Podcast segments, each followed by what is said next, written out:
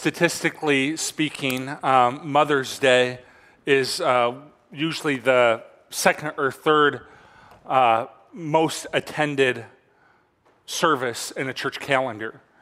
Uh, also, statistically speaking, Father's Day is one of, if not the least attended service uh, in, the, in the church calendar.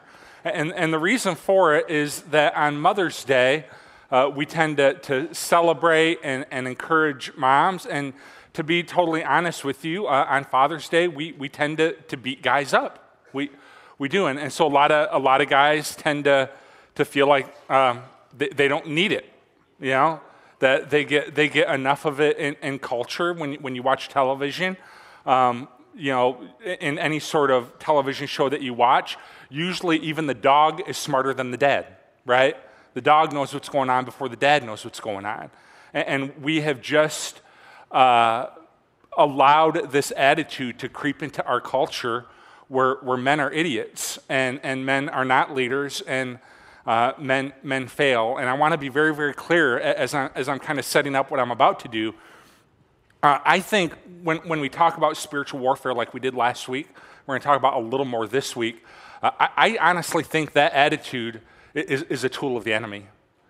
Uh, to portray men as morons, to portray men as less than, and to, to make fun of them and act like they're bumbling idiots that even the dog is smarter than they are. I, I think it's a tool of the enemy. And, and, let me give you just one statistic that I recently heard that um, when a, a, a head of a household, when, when a male comes to faith, some, something like 90% of the time, the rest of the family will come to faith after him. That far exceeds the, t- the statistic for the mom, and it far, even further exceeds the statistic for one of the children in the family. When the husband, when the father becomes a Christian, some 90% of the time, the rest of the family will, will follow. And, and here's why, why that is men, you have a great deal of influence in your family. A great deal of influence. And, and I never want you to come into this place and feel like we think you're, you're, you're bumbling idiots or, or anything like that. We don't believe that at all. We want to celebrate you. We, we believe in you. The influence that you have in your family is matched to, to none other in your family. Um, and, and I say that based on the Word of God, but I also just say that based on science the, and, and statistics. That the influence you have over your children, the influence you have over your family, is matched by none. And so we, we just want to encourage you to be good influencers. Um, we're, we're, not preaching a Father's Day message today, but I, I, wanted to acknowledge fathers before we get into the message too far that, that we, we love you, we want to honor you, we believe in what you're doing as fathers. And if you're, you're a dad, I don't care if your children are home or, or if they're out, if you are a dad, I just want you to go ahead and stand for a minute. All right? So I know you all hate this, but, all right? So if you're a dad, all right, um, we, we want to we wanna take a minute and we just want to honor you, first of all. We,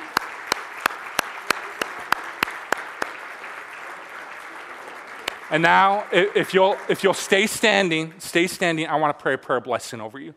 Heavenly Father, uh, I thank you for these men, and uh, I thank you for the influence that they have on their families, the influence they have on their children, uh, the influence they have on their spouses, the influence they have in this church. Lord, I pray that you would help all of us to be good influencers, uh, that, that we would manage that responsibility well, and that we would be the husbands and dads uh, that you created us to be. I pray, pray a prayer of blessing on these guys. Uh, that, that your Holy Spirit of wisdom and power would be very rich and real in their lives. We thank you for Jesus, who gives us the power to do it. It's in His name we pray. Amen. It's over. You can be seated. I know you guys hate that stuff. I, I hate it too. Um, and uh, I've told you this story before, but I want to tell you it, again because I think it, uh, it bears onto the subject we're going to talk about today. But when I was in elementary school, uh, my sister was just getting ready to go into middle school. I was in elementary. My parents took in a troubled teenager into our home. Uh, she was living with her grandparents at the time. They were fighting all the time. They were not getting along. And uh, my dad, with kind of a chip on his shoulder, said, Send her over to my house. You know, uh, she was in high school. Send her on over. Uh, we'll, we'll, get her straightened around, right? And uh, she came in, and it, it did not go well. Uh, it, it, was very, very traumatic for our family. My sister's grades began to suffer uh, as the result of just the, the chaos and conflict that entered into our home. And, and, and the, the pinnacle of it not going well happened one afternoon after school when my friends and I were watching, watching some television, television at home. And this teenage girl that had moved into our home walked in and, and, she demanded control of the TV. And a fight between her and me and my friends started to escalate a little bit. And, and my mom stepped in. My dad was uh, sleeping, he was working midnights at the time. Like I said, this was in the afternoon. And uh, my mom stepped in and told her to dial it back, that it was going to be okay. And, and, this girl that was living with us, in that moment, she just snapped. And uh, she backed my mother into the, the, the corner of our house and uh, she put her hands on her and began to strangle her. And uh, I, I, didn't know what to do. I was in elementary school, so I, I, did the only thing that I knew to do, which was go get dad. Um, and so I ran into the bedroom. I, I woke my dad up. I, I told him what was happening. By the time he got out, things had de escalated to a great degree. But he turned, my dad turned to my mother and said, What happened? And uh, she explained to him exactly what happened. And I'll never, ever forget this moment. My dad turned to my mom and said, uh, uh, Lucy, takes Steve for a walk. And she took me out of the house, and I'm going to be honest with you, I have no idea what happened. Uh, my family has never talked about that moment ever again. Uh, I know when we came home, this girl's attitude was different. And uh, if I were going to use uh, the, the language of the text that we're going to study today, if I were just to making a guess, knowing my dad a little bit, I'm going to guess that he poured out a bowl of his wrath, right? On what had happened to, to his wife. Now, I understand there's a lot of elements of that story that we, we don't know, and only my dad knows, and I still, at 38, have never asked him to fill in the gaps. But nobody that, that hears that story would say that my dad was unreasonable, unkind, or unjust for wanting to handle the situation. I'm guessing everybody would say, yeah, his wife that he loves more than anything is backed into a corner. She's being strangled. This situation needs to be addressed. This situation needs to be taken care of. And I learned about this idea of the protective nature of a dad and the protective nature in particular of our Heavenly Father. I learned that lesson from my dad. I remember uh, in college, a, a, friend of mine uh, w- was on the phone with his mother, and they had gotten into this huge fight. Uh, my, my, I couldn't hear her end of it. My friend was yelling at his mom, and it was going back and forth. And finally, as the conversation escalated to a very, very high degree, my friend called his mother something that would cause him to be fired from this ministry if I told you what he said. All right? This would be my last Sunday preaching to you uh, if I spoke from the stage what he had just called his mother. And I remember hearing my end of the conversation and thinking, if I had ever called my mother what he just called his mother, they'd still be searching for the body uh, because my dad was a protector. My dad took that role very, very responsibly. He had this pr- protective desire as a part of his character. And I think we all tend to respect somebody that has that bent, that sees an evil thing happening, that sees a wrong thing happening, and just wants to protect the people they love the most. Now, I set all that up to say this. Today, we are going to see our Heavenly Father in a very, very protective role. We've seen as our story has unfolded in the book of Revelation that, that Satan, or the dragon, as he's called in the book of Revelation, has declared war on the people of God. And in his declaring war on the people of God, he has set up this kind of corrupt earthly system to discourage and distract and dissuade people from following after Jesus Christ. Remember the beast of the sea and the beast of the earth, that they are helping Satan declare war. And, and as part of that war, uh, what we learned last week is that they have established some earthly government. Revelation refers to it as a city. Some people thought it was a nation, but some sort of corrupt government, probably a city, that is the epicenter of all the negative stuff, discouraging, dissuading, and distracting that, that Satan's trying to accomplish in the world, that this city called Babylon in the book of Revelation is, is the ep- epicenter of it. And what we learn about this city is that the leaders of the city are blaspheming, blaspheming the name of God, they are slandering the name of God, and they are persecuting the people of God. In a word, this city is pure evil. Now, where we're at in the story at this point, God is done with this city. He, he's ready to be done with, it, uh, with every evil thing they've done. He is ready to fully and completely destroy this city, and that's exactly what he's going to do. This system that is uh, destroying the people of God, that is discouraging them, that is dissuading them, uh, he, he's going to destroy the earthly setup that Satan has.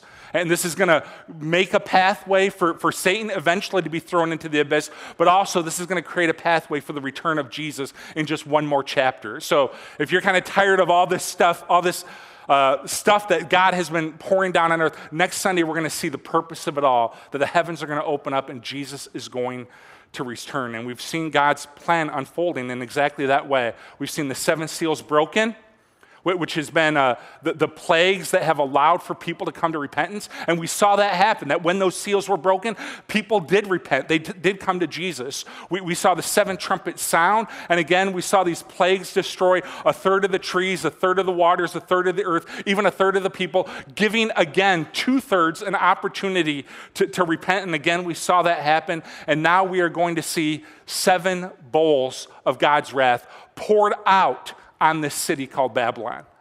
Uh, and this chapter, just so you know, this chapter reads differently. It's not like the seven trumpets. It's not like the seven seals, in that a third of the earth is going to be destroyed. No, when God pours out his wrath on the city of Babylon, it is going to be wiped out completely. God is ready to destroy the epicenter that is discouraging, distracting, and dissuading people from following him. Now, don't give God a hard time on this. We're going to see in a minute that He is just. But remember, the entire book of Revelation that we've read so far is God inviting and God encouraging and God imploring people to repent and they have rejected and rejected and rejected. And Jesus' return is coming soon. And finally, the time has come where God is ready to pour out his wrath on this city called Babylon, this epicenter of evil, if you will. And listen, when, I, when, when you read this passage, it's almost going to appear as God destroys this whole city, it almost appears that the time for repentance is over.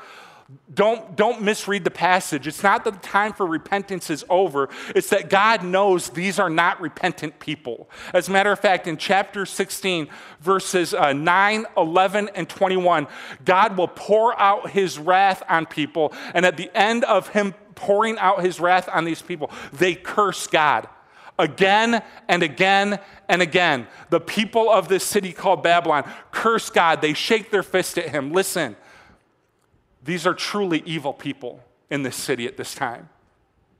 These are truly depraved people, and God is going to destroy the work of their hands. Why?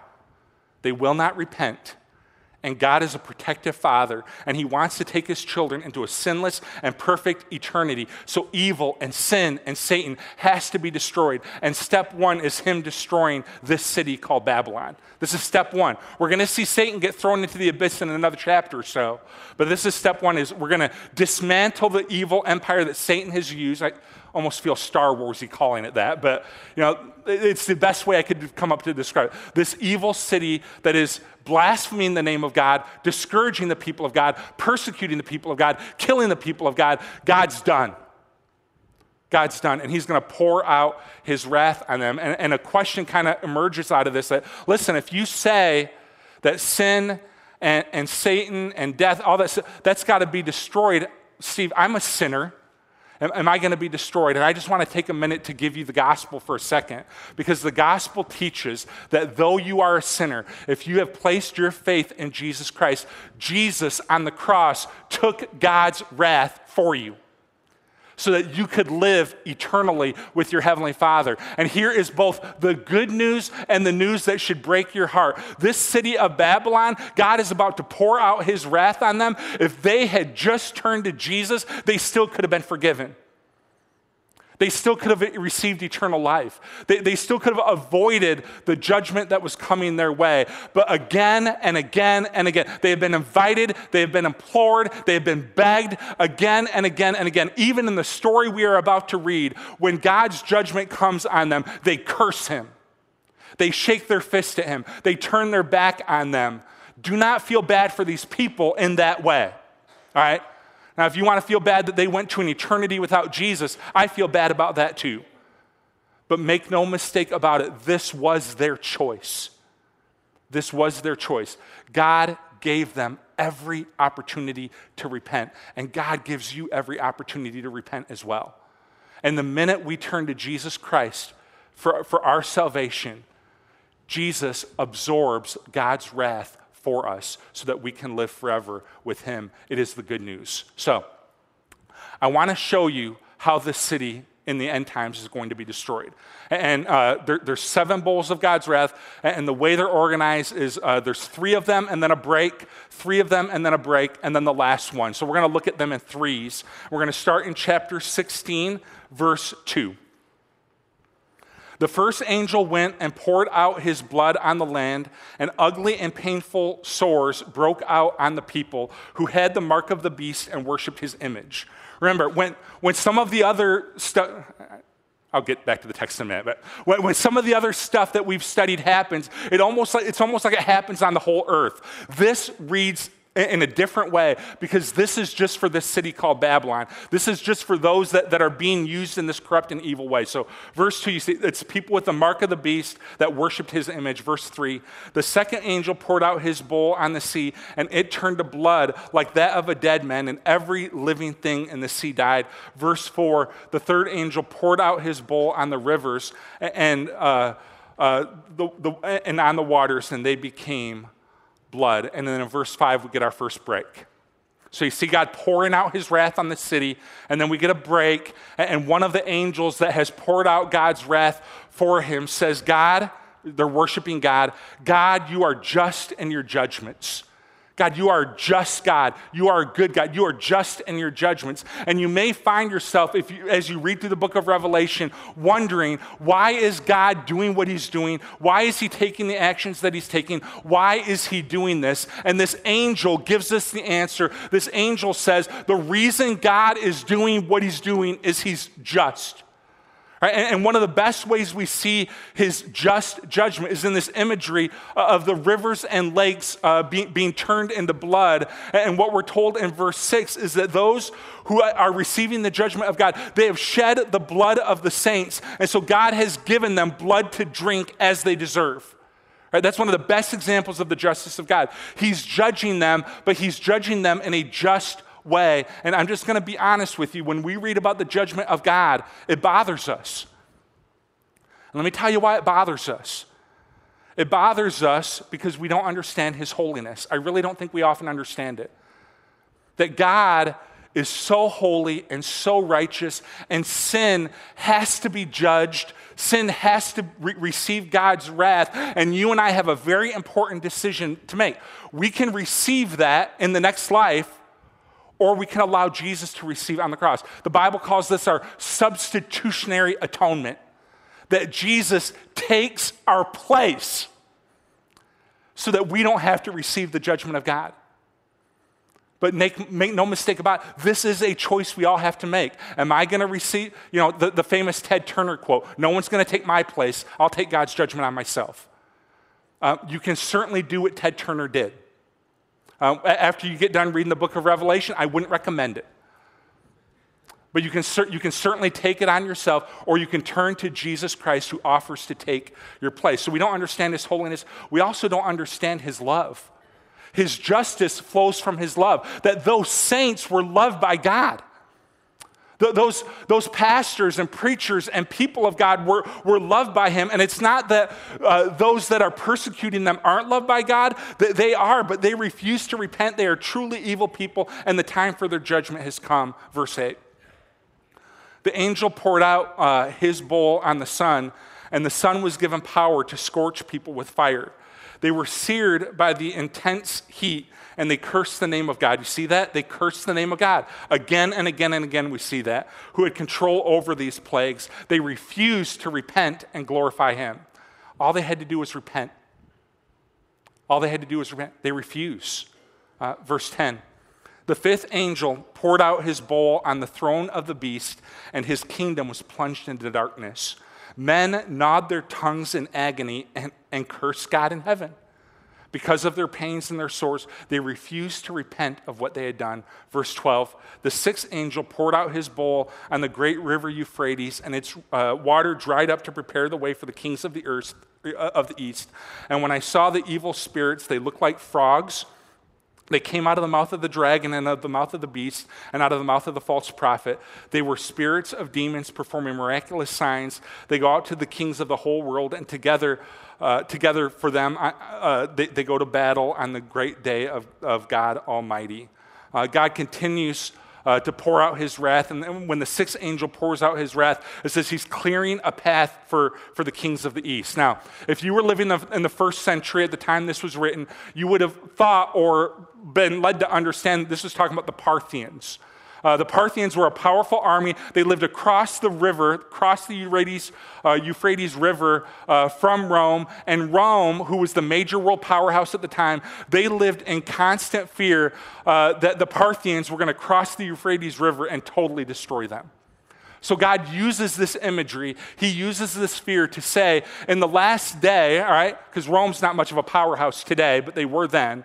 In those last days, I am going to raise up an army that is stronger than Rome, that is stronger than the strongest army in the world. And it goes on to describe, as you read the passage, that he, God gathers his army, Satan gathers his army, and they're going to meet on this battlefield called Armageddon. And I can tell you this, little spoiler alert God wins. Right? God wins. Remember on the playground, my dad's stronger than your dad my dad's stronger than your dad, right? That, that sort of thing is, is what uh, uh, John is writing here that, that God is stronger. God is bigger. God has more strength that, than Satan has. So we know that God is going to be victorious because he's stronger, he's able, and he will win. So listen, quick little lesson here. I don't know what you're facing today. I don't know what overwhelming odds are against you, but understand this God will be the victor. God will win the day. God will reign supreme. You stay faithful to Him because He is bigger than anything that you're going to face. And, and at the end of the day, He will win. So I love verse 15 so much because in the middle of all this, we get another break. And in the middle of all this, we get the words of Jesus. And uh, I, I, love these words so much because so far we haven't had a ton of the words of Jesus, but here we, we, get, we get a few again. It says, Behold, I come like a thief. Blessed is he who stays awake and keeps his clothes with him, so that he may not go naked and be shamefully exposed. Uh, I remember Cheryl and I, uh, probably a year, year and a half ago now, uh, we're, we're, at a restaurant and uh, had our then, um, you know, one and a half, two year old or whatever with us. And uh, Sam, not to be overly graphic, Sam had, uh, he blew out his diaper. Right? That's the best way to say it in the middle of this restaurant. It just was, you know, up the back and, and that whole thing. And so Cheryl said, I'm just going to take him into the, the bathroom and, and, get him changed. And, you know, one of those things that requires about half a brick of wipes, you know, as you're trying to clean it all up. And uh, she, she comes back, and Sam's just in a diaper now. He's all cleaned up. He's just in a diaper. I said, you know, what, what happened? And she said, I went to reach into the bag, and he'd had a blowout last week. I forgot to replace his spare outfit. So he, has got no spare outfit. Now, when we had children, we vowed we would never be those people that were just taking naked baby in public. So we're, we're just not going to be those people that are walking around with our baby just in a diaper, you know. And here we were in the middle of Cheddar's naked baby, right? And uh, he's sitting there, like, you know, we'll go ahead and take our check and, and get out of here because I was like, you know, rednecks sitting, you know, across the way or whatever, right? Got their baby in a diaper. This is the imagery Jesus uses a little bit, all right? Let me make an application here. He says, as the end days progress, you want to keep your clothes on so that you will not be shamefully exposed. And the image here is the imagery of being clothed in Christ. That the Bible says that when we put our faith in Jesus, when we walk in Him through, uh, through faith and by grace, we are, we are clothed in Jesus Christ. So that when we stand before the judgment seat of God, if we have expressed faith in Jesus Christ and are walking in Him, when we stand before God, God does not see my lies, God does not see my sin, God does not see my screw ups. Because I am clothed in Christ, all He sees is Jesus. Now, if you are a sinner like me, this should be very good news to you. That there is an opportunity by faith and through grace that when you stand before the judgment seat of God, the worst thing you've ever done, God is not going to see it. God is not going to see it because you are clothed in Christ. So when He sees you, He is going to see the righteousness of Christ. When He sees you, He's going to see the goodness of Christ. When, when, when he sees you, he's going to see the purity of Christ. That when God sees you, if you are clothed in Christ by expressing your faith in him, when he sees you, when God sees you, all he will see is the perfection of Jesus Christ. Martin Luther uh, called this the great exchange. That when I put my faith in Jesus, here's the great exchange. I get to give Jesus all of my sin, and he pays for it on the cross. And Jesus gives me all of his righteousness. That is a great exchange. You give Jesus all of your sin, all of your screw ups, all of your mess ups, that thing that you are most ashamed of, that you haven't told anybody about, but you know it in your heart and your mind. You give it to Jesus. He pays for it on the cross, and Jesus, in exchange, gives you his righteousness and his goodness. And so, this is again, it is, a, it is another invitation for people to express faith in Jesus Christ. He says, You make sure on those last days that you are clothed in Christ so, so, that God's wrath escapes you. you. You make sure you are clothed in Christ. See, God is an inviting God. He is a gracious God. He, is, he, he, he understands that He is a God that must judge because of His holiness, but He gives His people an opportunity to ex- escape it. So He's inviting you to come to Him. He's inviting you to be clothed in Him. He's inviting you to express faith in Him. He's inviting you to be saved. All right, verse 17. The seventh angel, this is the last one, poured out his blood into the air, and out of the temple came a loud voice from the throne saying, It is done. Now, I'm not saying this to freak you out, but it's very, very important to me pastorally that you understand this. There will come a day when it is done. And certainly, what I mean by that is there will come a day when, when, God is done with sin, He is done with Satan, He is done with Babylon, He's done with the whole thing, and He is going to pour out His wrath on that city. Certainly, I mean that, that there is a day when God is just going to say, It is done. But there is also going to come a day when the opportunity for repentance is done. There's going to come a day when being clothed in Christ, your opportunity to be clothed in Christ, when it is done. The Bible calls this the final judgment seat of God, that there is going to come a day when it is done. It is appointed for a man once to die and then the judgment. So there will come a day when it is done. This is why, with all of the energy and passion that I have, I am imploring you this morning to express your faith in Jesus Christ, put your faith in Jesus Christ, be baptized in his name, be clothed in him so that you are saved. That's why it is so important to me that you hear this message on this Father's Day when I could have just given you a Father's Day message and I thought about it, but, but this is more important. This is more important that there is a day that is coming when it will be done. And in this moment, God does pour out his wrath on the city. And look at verse 18. He, he rains down an earthquake that, that is so violent that the, the evil city of Babylon, the evil empire, if you will, is split into three parts. And God just continues to pour out his wrath on this city. And eventually, the city falls. So, that's what's going to happen.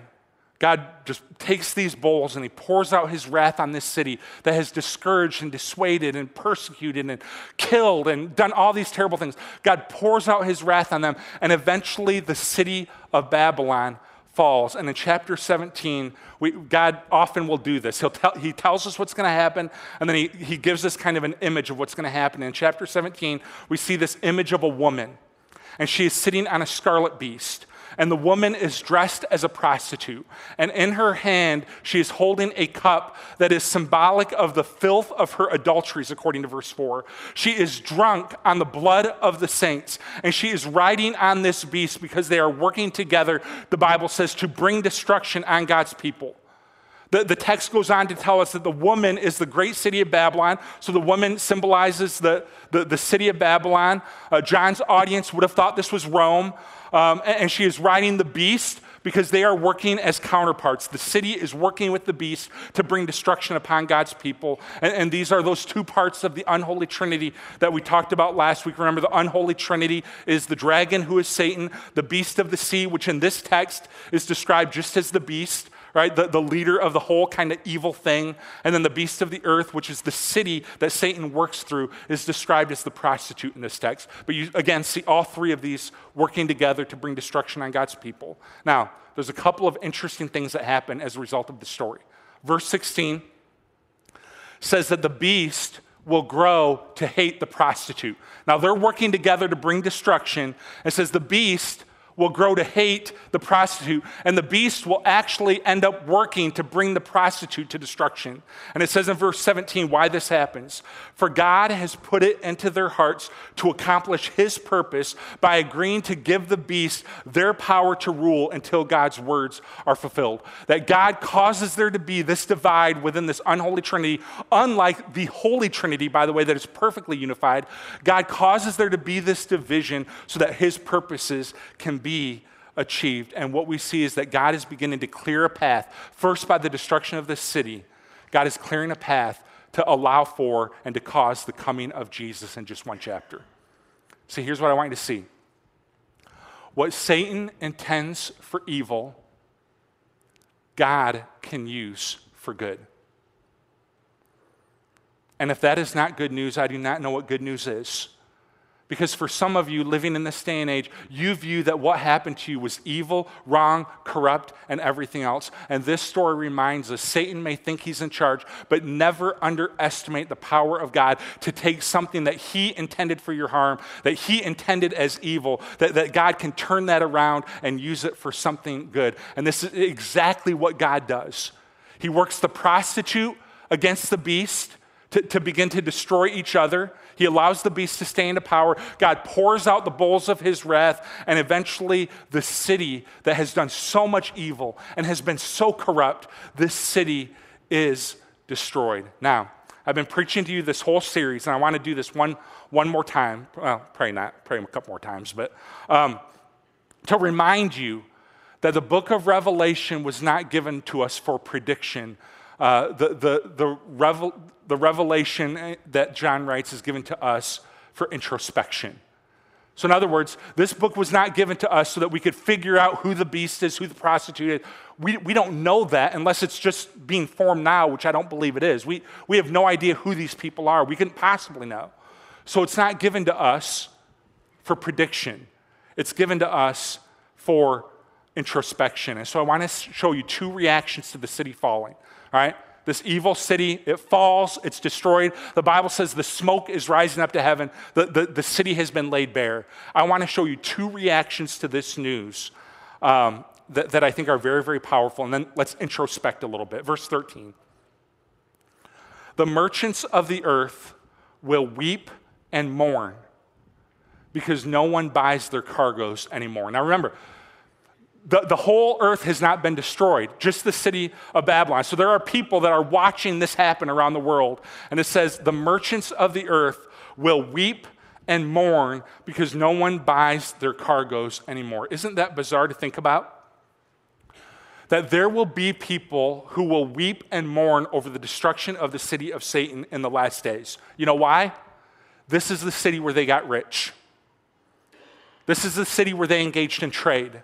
This is the city where, that caused their portfolio to go through the roof. This is the city that, that they got rich on. And to see it destroyed means that their wealth is going to be destroyed, and we can't hardly take that. Now, whenever we talk about money, we always talk about how the number one thing in competition with God for your heart is money. And that's what we've seen in the last days that there is a group of people that so wanted to make their money they so wanted to engage in their trade. They so wanted to make, make a dollar that they ended up working with this evil city. And once it had been destroyed, they are absolutely heartbroken. They are absolutely distraught. They are absolutely upset that the city that made them so rich has now been destroyed. Let me show you another reaction real quick, and then we'll talk a little bit more. Verse 21. Then a mighty angel picked up a boulder the size of a large millstone and threw it into the sea and said, With such violence, the great city of Babylon will be thrown down, never to be found again.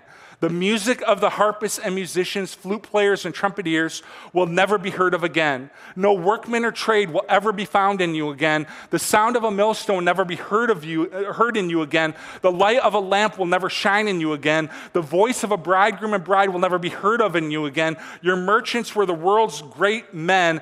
By your magic spell of the, the nations were led astray, and in her was the blood of the prophets and of the saints, and by all who have been killed on the earth. So let me show you what is said about this city uh, by, by this angel. That in this city there were great opportunities for entertainment. That in this city there were great opportunities for work. That in this city there were great opportunities for economics. In this city there were great opportunities for lots of stuff, but the intent of the leaders and the actions of their hands were wrong and sinful and corrupt. And so let's understand what's happening here. This city offered great music, but we're killing the people of God. The city offered incredible wedding venues, but we're leading people astray. The city offered incredible work opportunities, but we're counter God's purpose and leading people astray. And because of the destruction of the city that was doing all this, the angel's tone almost sounds celebrative. It's not celebrating that people have died and are going to eternity without Jesus Christ. It's celebrating that no longer can this city accomplish the evil thing it was trying to accomplish. So there's a celebrative tone to this city being destroyed. So you got a celebrative tone and you've got a mournful tone, not because people are dying and, going to an eternity without Jesus, a, mourning tone because, man, that's where I made my dollar. That's where I got rich. That's where my portfolio went through the roof. They have lost money, and so they are mourning over the loss of this city. Now, I know we're not here today, and I know that this hasn't happened yet, but I got to tell you something. I have been thinking about this text day and night, and here's some of the questions I've been thinking through. I've been thinking through is where I spend my entertainment dollars. Is where I spend my entertainment dollars. Is it, do I spend those entertainment dollars in a godly place or an evil place. That's what I've been thinking about. I've been thinking about are the organizations that I tend to spend my money with? Are they godly or are they more evil? Are the businesses I do business with, are they godly or are they evil? And, and this matters in a couple of ways. One is that I want to support the plans and purposes of God in, in this world. I just do. But here's, here's the real th- reason I've been thinking about it is I've been getting introspective, and I don't want in the last days for me to be able to, un, to, to, to be unable to celebrate the victories of God, unable to praise the work of His hands, because the thing He destroyed is where I found my entertainment. The thing He destroyed is where I did my business. The thing he destroyed is where I spent my dollars. And now I am unable to celebrate the work of his hands, the work of his hands, because I've developed a relationship financially with someone I shouldn't develop a relationship with. This is why, again and again and again, the book of Revelation encourages us to walk in wisdom. Because you might be a really good person supporting a really bad organization. And when God's judgment falls to that organization, that puts you in a weird spot.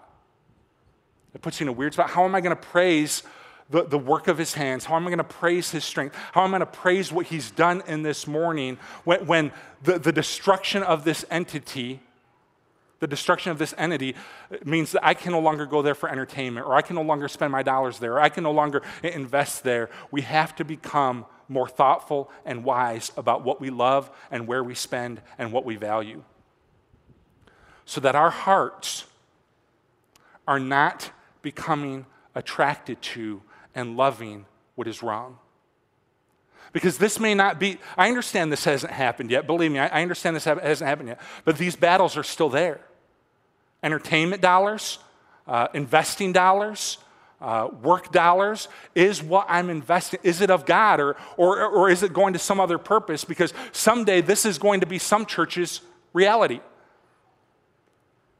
And we're getting introspective. We can't predict, but we can be introspective about what, what, type of person am I? Am I the type of person that I am walking in such character that I am able to celebrate what God is doing versus mourning what He is doing because I've lost something that I, that I held as value? And so I've gotten very introspective about where we're being entertained, what we're spending on, how we're investing, and just thinking through are these the things of God? Is this where God wants us to spend our dollars? Because I, what this text describes, I would never want to be in, in, that sort of a, a, just where I love God and I'm called to his purposes and, and he's cast down his judgment on something, but I can't celebrate it. Or it's hard for me to celebrate it because I invested with that company or I traded in that nation or, or what they did was important. And so it's a weird spot for a Christian to be in, which is why the book of Revelation says, Be wise, be wise, be wise. So here's what we've seen the last four weeks, and this is the last of these judgment messages in this way. I don't think it's going to be as awkward when we just see Satan get his, right? We'll see that in another couple weeks, but I think everyone's going to be like, oh, I feel weird about that. And we're going to be like, good riddance, all right? Um, so, seven seals broken, seven trumpets sounded, seven bowls of wrath poured out, 777. God is accomplishing his will as a good, protective father. He has come to rescue and redeem his people, and these are the steps that he has taken in the last days. And step one really was getting that earthly system just torn down and destroyed. Um, step two uh, is going to be the return of Jesus. Step three is going to be casting Satan into hell. Uh, and it's these, are, these are the next couple messages. But for now, I want you to see that God's judgments are good and God is accomplishing very real uh, and very noble things. Will you stand with me?